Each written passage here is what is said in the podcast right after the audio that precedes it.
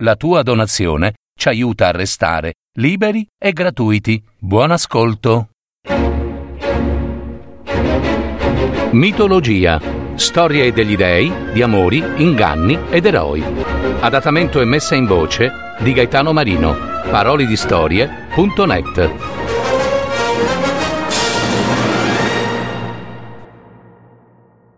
Il gigante Anteo contro l'eroe Eracle.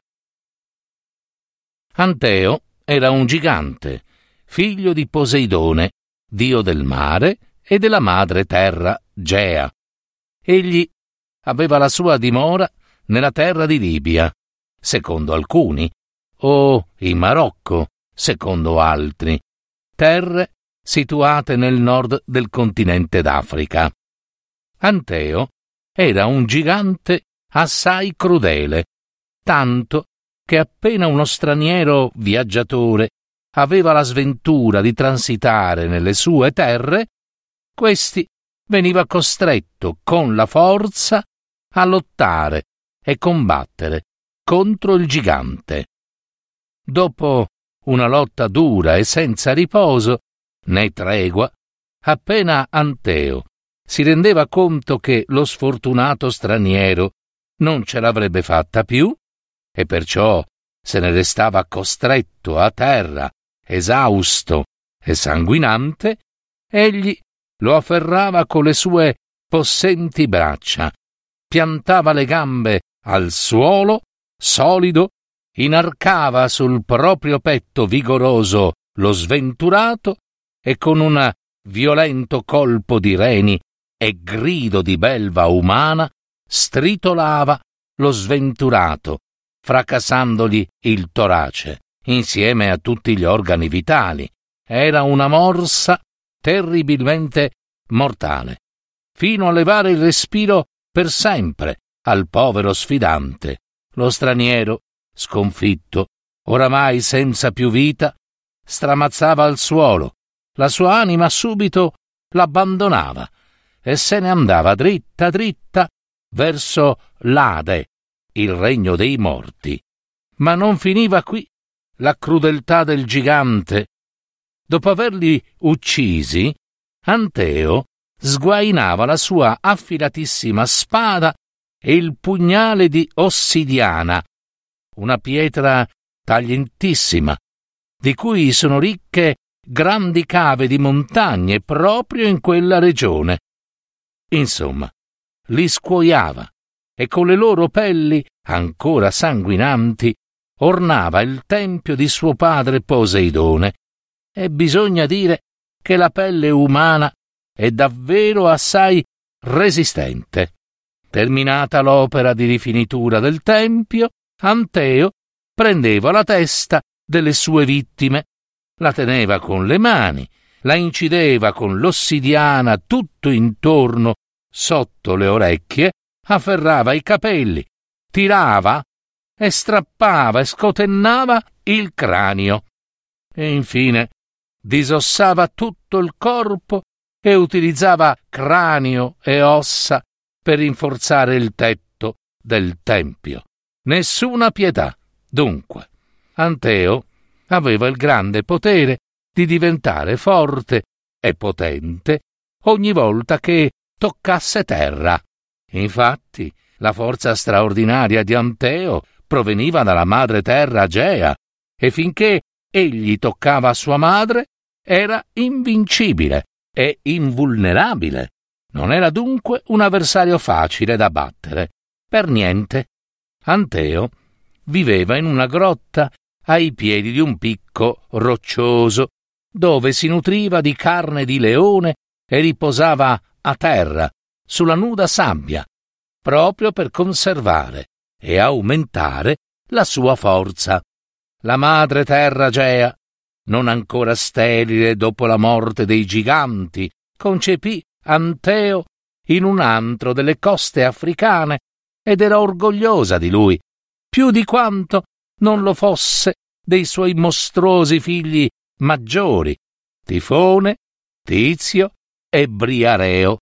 Accadde però che un giorno transitasse nelle terre di Anteo un grande eroe, conosciuto in tutta la Grecia.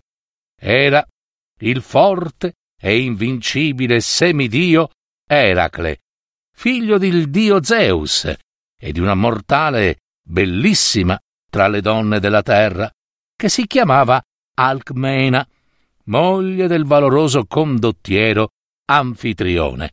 Eracle, dunque, transitava da quelle parti alla ricerca delle mele d'oro. Sì, una vecchia storia di inganni e furberie avuta con il titano Atlante e che faceva parte proprio dell'undicesima fatica a cui Eracle fu costretto per una terribile vicenda di morti in famiglia. Ma questa è già un'altra storia. E dunque, appena Anteo vide Eracle transitare sulla spiaggia, subito lo sfidò.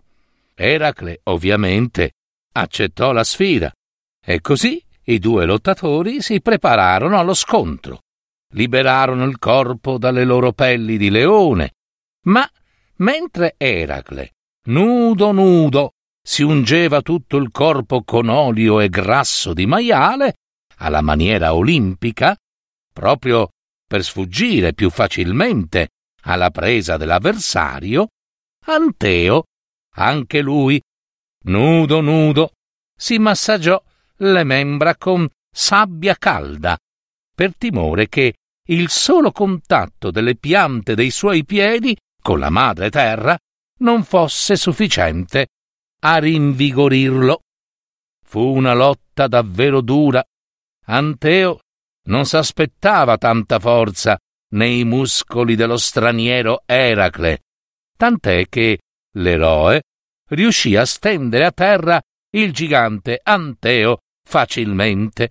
Ma appena il figlio di Poseidone fu costretto quasi alla resa, là, steso a terra, a contatto con la madre Gaia, d'improvviso Eracle vide con grande stupore i muscoli del gigante Anteo riprendere potenza, gonfiarsi e divenire solidi. Il sangue cominciò a scorrergli vitale, pieno di energia e benefico nelle membra. Era così che la madre terra Gea donava vigore e forza invincibile al proprio figlio Anteo. I due sfidanti non persero tempo, subito si avvinghiarono di nuovo l'uno all'altro. Erano mosse e agguati di strette che avrebbero steso chiunque, neppure un animale feroce come un leone sarebbe sopravvissuto. Ma ecco che, d'improvviso, Anteo si gettò a terra. Di nuovo, e questa volta di sua volontà, senza aspettare che Eracle lo scaraventasse o lo afferrasse con una stretta mortale. Eracle rimase stupito di quella mossa improvvisa.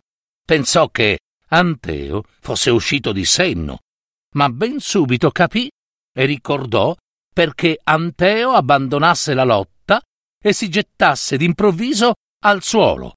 Eracle non perse tempo, rapido come un falco, con tutta la sua forza, sollevò il gigante, prima che divenisse nuovamente invincibile. Lo tenne alto tra le braccia, serrò la stretta possente, strizzò forte le costole al povero Anteo fino a sentirle frantumarsi. Il sangue sgorgò come fiumi dalla bocca del gigante Anteo.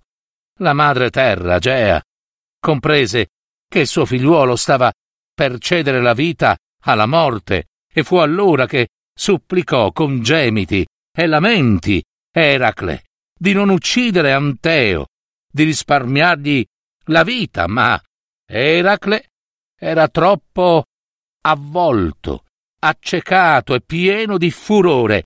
Non ascoltò le suppliche e i lamenti di Gea e senza pietà strinse ancora più forte le sue braccia intorno al petto del gigante Anteo, finché le costole gli forarono i polmoni, il respiro ultimo si fece sordo alla vita e abbandonò il gigante ed egli morì.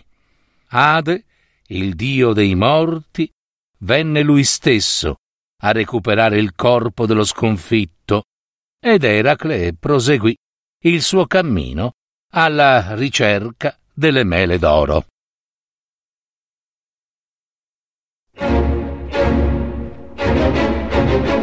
Avete ascoltato Mitologia, storie degli dei, di amori, inganni ed eroi.